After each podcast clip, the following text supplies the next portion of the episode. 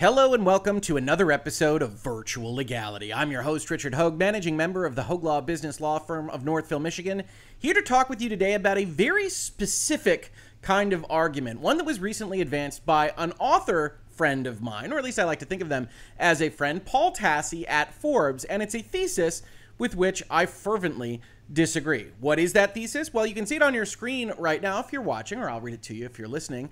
Outriders World Slayer, comma, and the perils of not being a live service in 2022. Now, Outriders World Slayer, we're going to talk about what that is. It's an expansion to a video game that was maybe moderately successful, question mark, question mark, question mark. But what I'm really focused on is this notion of whether there are perils of not being a live service game in this year. If you are familiar with the concept, then you already know that video games that continue to update, that change either their world state or their content or their narrative story or what have you, are considered live services. They're always on, they're always changing, and they are making a lot of companies a lot of money. This is Fortnite, this is Destiny 2, this is Apex Legends. These are games that evolve as you play, but also tend to be a smaller entry fee to actually get your foot in the door.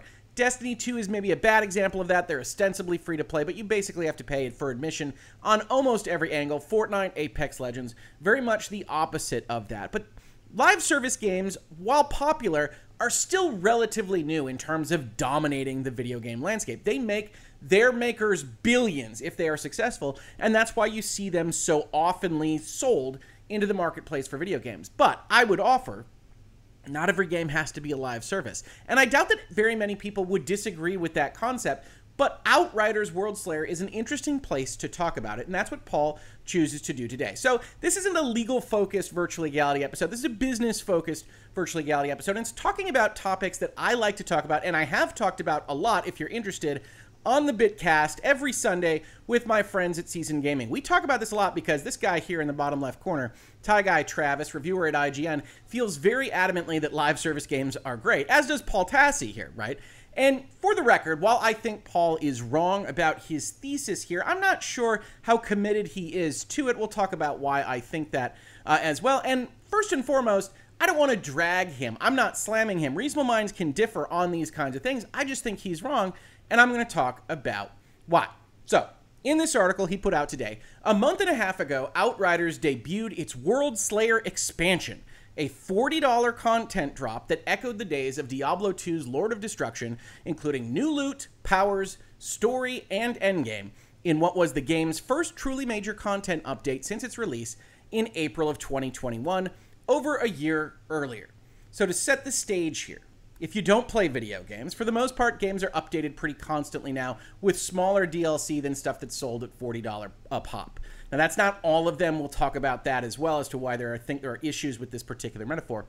But in the old days, you used to get a CD of Diablo 2, as is the example here, and later on, there would be a whole new act added to that game with another CD you would purchase for a considerable amount of money, and you would get another character and some more content. So what Paul is saying here at Forbes is that this, Outriders, looks a lot like that, and I don't think he's wrong on that score, because Outriders and People Can Fly, the company that makes this game, has been very vocal about the fact that they want their game to feel like it is complete in the way that games used to feel complete.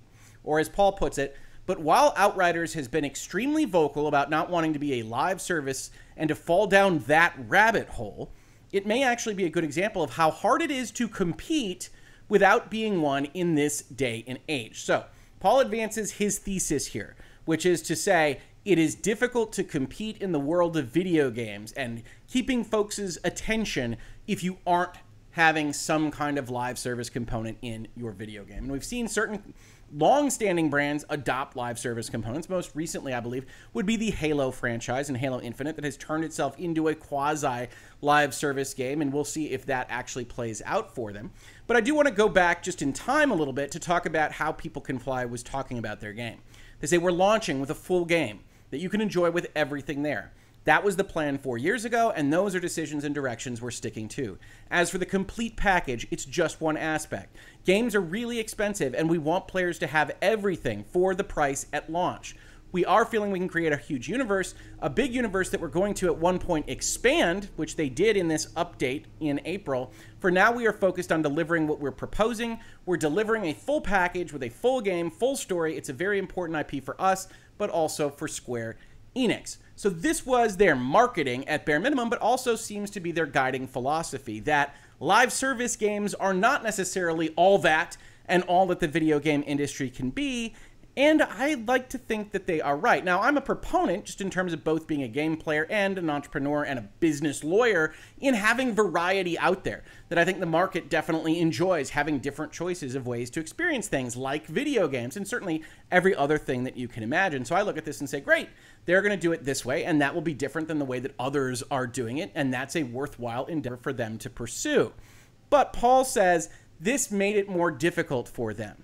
And while I think he's wrong overall, it's going to take a little bit of digging to figure out why. First of all, I think Paul's playing fast and loose a little bit with whether or not Outriders is a live service game, right? So he says it's so hard to not be a live service game. Here is why. If you go back to the release of World Slayer in this particular instance, he actually has a headline article at its release that says Outriders, and when not a live service game, is a live service game. So here, he is saying that Outriders is in fact a live service game because they are adopting this Lord of Destruction model, when he's now in this article saying that that's in fact the opposite of being a live service game. Now, people can change their minds, and I think to some extent he's operating on a gotcha basis here with People Can Fly and Outriders. I don't really have a problem with that, but it's worth pointing out when you have these kinds of conversations with folks, and this is a bit of a headlines kind of argument, that they can change their definitions on you if you're not watching closely. So he says the idea was to release a complete game at launch, even if it was a looter like Destiny or Anthem or fellow Square Enix title Marvel's Avengers. But now that the game is here, the line between what is or isn't a live service game is getting pretty blurry. If you ask People Can Fly, the developers, they would probably say that since Outriders does not have roadmap, seasons, battle passes, or microtransactions, that means it's not a live service game. They aren't otherwise trying to monetize your engagement with the product, which I would put forward is the most important definition of how a publisher thinks about the product that it has put into the market. Are we monetizing engagement? Because if we aren't, we care about selling you products, we care about getting good reviews to sell you the next product, but we don't actually care that much about how long or how long the tail is for your engagement with the product that we sold you. That is distinct from, say, Fortnite or Apex Legends, where we're not actually asking for a cover charge here. We need you to constantly have eyes on the game and eyes on our store. That, to me, is the distinction between what people think of as live services and not, from the publisher's perspective, where the publisher looks at something like Outriders, says, hey, we sell it for 60, then we sell it for 40. That's not a live service game to us, because everything else that we're doing in the interim is trying to make that product good enough for you to want to buy it and then buy our next product or next expansion, but not to actively keep you engaged with the product as it stands today. Now, Paul offers in this earlier April article, if you ask players, they would probably say that the game is the very definition of live, given that you need to always be online, which is important, even to play solo, and that has worked to the game's detriment with technical launch issues. Similarly, players believe that a game that is constantly throwing out balance patches for builds and endgame activities is a very live servicey thing to do. I don't think that holds water at all, right? If you go and look at something like Horizon Forbidden West, you will see a ton of balance patches and changes and other things that are designed to improve the product, to sell through to more people, and to otherwise make their goodwill rise with the level of what they're putting out there in the market. That's not live services, that's just customer service. And those are distinct, and I don't think that makes the case for Paul here. Now, he does say it's a spectrum. On the far end, you have games like Destiny and Genshin Impact, true live service games with constantly new content releases, large and small, with ongoing events and reasons to log in and play every day. Do them dailies, in other words. Sliding down the scale, you have games that wanted to be that type of game, Avengers and Anthem, but were unable to keep up with the demands of that volume of content. Avengers is still releasing free updates and having events, just not at the same pace. And if you go all the way to the other end, you have complete games like God of War, where the most extended gameplay you do there is maybe a new game plus run, no multiplayer, no real reason to keep playing after you beat it. Outriders, he posits, is somewhere in between those last two categories, and I would put it somewhat close to Borderlands 3, a game that also declared it was not a live service game, mostly due to no seasons or microtransactions, but ultimately released a lot of DLC. Now, there's no proof that Outriders will release a lot of DLC, but you can see what Paul's getting at, and it's this concept that live service and not live service is not a binary proposition. It is somewhere in the middle. Now, from the publisher's perspective, I think you are concepting out your business plan by whether or not you are going to try to monetize engagement or not. That is the fundamental definitional question. But I tend to agree with Paul that there is a spectrum. Ghost of Tsushima, I think, should be nestled right up against God of War here, but they do have their multiplayer addition to that game. Cyberpunk 2077, I don't know why you would believe it's a live service at all at this point in time. Then he has Outriders, and then you have all this stuff on the end. So as of April, Paul Tassi of Forbes is positing that it is a spectrum. By the time we roll in to August of 2022, he's saying that because Outriders finds itself over here, it just can't compete with this stuff over here. And as I said at the top of this video, I made this video in order to disagree with this overall thesis. Now, why? Let's read a little bit further. I ended up liking World Slayer quite a bit. This is important. Paul likes this product. To me, it had almost everything I hoped for from an Outriders expansion, including a new campaign, tons of new gear to chase, a revamped difficulty system, and a fun new endgame pursuit, the Trials of Tarya Gritar. However, it is a one-off release, and after a certain amount of grinding, you feel like you're just sort of done. And it appears people are feeling that way en masse. So, he then brings up this picture. Again, this is the first major content update to the game since release, and it took a year to get here. But now that it's arrived, after spiking Outriders' player count a month and a half later, it's back to essentially exactly where it was before the expansion. Now, Paul is treating this as if this is some kind of revelation or discovery. We can go and we can look at the Outriders chart a little bit more fulsomely here, and we can see that Paul's right. We look at the last 6 months. It's down here at about 1,300, 2,400 concurrent, 2,000 concurrent, etc., and it pops up here when they release World Slayer, and it gets up to 12,000 or so. You're going to want to keep these numbers in mind because they are fundamental to disproving Paul Tassi of Forbes' thesis here. He's right that after this pops, in a couple of months, people get done with it, and they go back down to whoever's currently playing it with a baseline of 125,000 at the all-time peak, sold through, give or take. That kind of gives you the notion of what these numbers look like. And he is saying this is either unusual or it's natural for something that uses this expansion framework, and it's not going to get the job done for the publishers. I would tend to agree that Outriders overall, as it presently stands, is not going to get the job done for People Can Fly or Square Enix. But I would also posit that that's not because of this model, which I would say we can see in every other instance of live service games including, but because of this. That this number is low enough, and we're only using the Steam players here, and there's obviously going to be players on consoles, and we don't know where most people are playing these games, etc. But just as a theoretical construct here, it's this number that results in this number, right? That your sell-through is going to result in this lower number, and your model doesn't determine where you wind up here. It's your product. So if we look at something, for instance, like Destiny, what he describes as the quintessential live services game, right? We see all here. This is the entire history of Destiny, at least on this chart, goes back about 3 years. And we can see it has pops, right? It goes down to 100,000, 76,000 or so, pops up, goes back down, pops up, goes back down, pops up a little bit. And then we have something like Witch Queen here, where it pops way up and then goes back down. So it's not that unusual, and I think it's probably intuitive to us all, that when a game releases new content that people want to play, it pops up. And then people eventually play through whatever level of that content they wanted to play through, and it goes back down. What's the primary difference here? The difference is that this is the number you're playing with instead of 1,500. You got 62,000 people in the last 24 hours playing Destiny 2, even though that doesn't match their 289,000 from when they released Witch Queen. It's still something that you can work with. Similarly, we look at something that is also a quintessential kind of live services game, Apex Legends, right? And why does it win? Well, it just released a big content upgrade. It was at 343. As of August 8th, it's at 510. That is a massive jump, but we can already see it coming down a little bit. It's already 60,000 down in the last week, and we would expect it to return to the already heady spaces of 300,000 concurrent players. But why is that occurring? It's because of the underlying product, right? All right, let's keep reading from Paul. The problem is that everyone can say that they do not want so many live games and seasonal models and microtransactions, but there is a reason that those exist.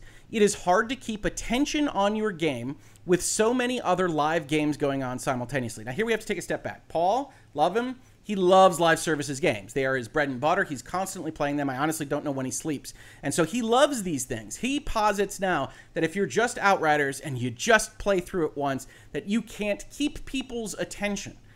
But the question there might be, to what end would you keep people's attention, right? When you set your business model up to not care about engagement over time with your product, then you don't need to care about engagement over time with your product. You want people to have good thoughts about your product. Hey, I kind of enjoyed that Outriders. Hey, that World Slayer was a pretty good expansion. You want people to thinking those things when you sell the next expansion or when you sell Outriders 2. And at least according to Paul, mission accomplished for Square Enix and People Can Fly on that. And they've already made the money they intended to make, budgeted for this project. Could you have made more being a live service game? Perhaps. But it would have fundamentally changed both the way that your company is organized to deliver on those live services promises and probably how your game is designed. And that's what people miss. We don't need everything to be Destiny or Division or Apex or Fortnite or anything else that involves solely live services. You can have a broader design space with more needs fulfilled for more and varied people if you have those different designs that all can coexist. And I would argue that Outriders, while probably not a broad success, at least not with these kinds of Steam numbers, doesn't prove anything at all with respect to whether or not it could have been, right? When it releases its game, it sells 125,000 or so on Steam in the first instance. That's probably not high enough for what Square Enix and People Can Fly wanted to have happen. But that's about Outriders, which I also enjoy, like Paul does, not about the business model, right? Because we can see this happen all over the place. What does a purely single player game look like, right? We talked about this in his first article. He says God of War. So let's look at that. They have a 73,000 number on Steam. And God knows it's primarily thought of as a PlayStation exclusive. It's going to have different and much higher numbers over on that. But we can see, at least in picture form, what the trend line looks like for a game of God of War's type. No humps at all. It goes from this to this. But even at this level, for a single-player game, you still see 3,000 people playing it concurrently, which is higher than Outriders. That's the product, not the business model, because God of War has a completely different one. Furthermore, he talks about Marvel's Avengers, which wanted to be a live service game, but failed at it. Avengers has this problem even louder, right? It only has 28,000 at its all-time peak. It goes down and down and down and down and down till it's showing 300, 400 people. It pops up here for the addition of some amount of content that I don't know of for Marvel's Avengers as of June 27, 2022, and then goes down and down and down and down. This would be the expected model. This is the Destiny model, except for instead of having these numbers down here be 75,000, when you're talking about Marvel's Avengers, you're talking about 500. All of these models can work, all of them, but it matters what your underlying product is. And I personally would like to have the opportunity to purchase games that are quote unquote complete as long as I like them. So I think Paul is entirely wrong here, because Paul is looking at this as some kind of zero-sum game where Outriders is a failure because of its business model, when we can see successes in one business model and successes in another business model, and it always depends on what the game is. It's possible Outriders just didn't catch on, or at least not with the Steam crew, even though I, like Paul, like that game. But he says you beat it, you grind until you burn out, and then you shelve it indefinitely, and I would argue, what's wrong with that? A lot of games can operate like that. He does wonder if it will be able to keep its current microtransaction-free standalone expansion formatting if the series does continue. And while he says he finds it refreshing in many ways, the numbers show just how hard retention is when you're using this model. Yes, retention doesn't stay, but you're not making your budget back on retention. I mean, if they can sustain it, I'm all for it, and I would show up for a second expansion a year from now and certainly a full sequel. So they've done their job with you, Paul. But Outriders does feel like a dying breed in many ways, where just being good isn't enough to stand out and hold players' interest these days, barring generational miracles like Elden Ring. We'll have to see where this series goes from here.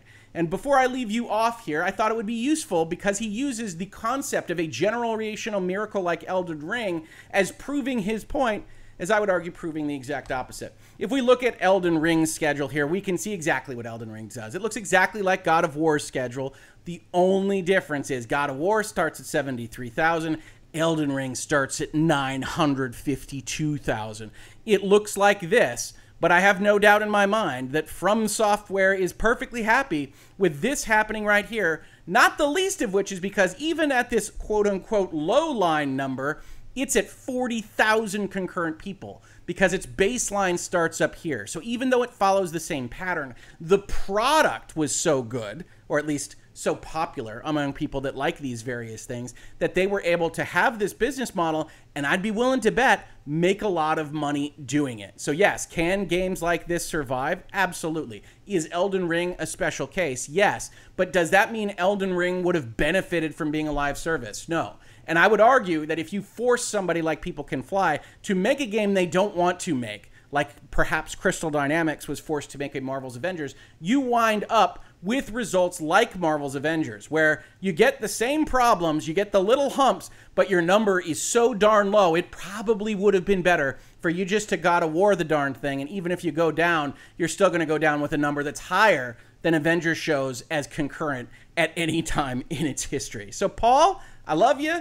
I think it's an interesting article, but I think you're absolutely wrong. And I think all of these business models can survive. It just depends on what you put into the package itself. This has been Virtual Legality for today. If you enjoy this kind of content, a discussion of business, law, video games, technology, software, and more, please consider supporting the channel. We can't do it without viewers and listeners like you. We've got a Utreon where more of the resources get to us. We've got a Patreon with which more of you may be familiar. If you don't like either of those options, just consider subscribing, telling your friends, ringing bells, upvotes, downvotes, all the rest. Every single little bit helps let YouTube know that you're here and that you're having fun watching this particular content. If you caught this on YouTube, thank you so much for watching. And if you listen to it as a podcast, thank you so much for listening. And I will catch you on the very next episode of Virtual Legality. Virtual Legality is a YouTube video series with audio podcast versions presented as commentary and for education and entertainment purposes only.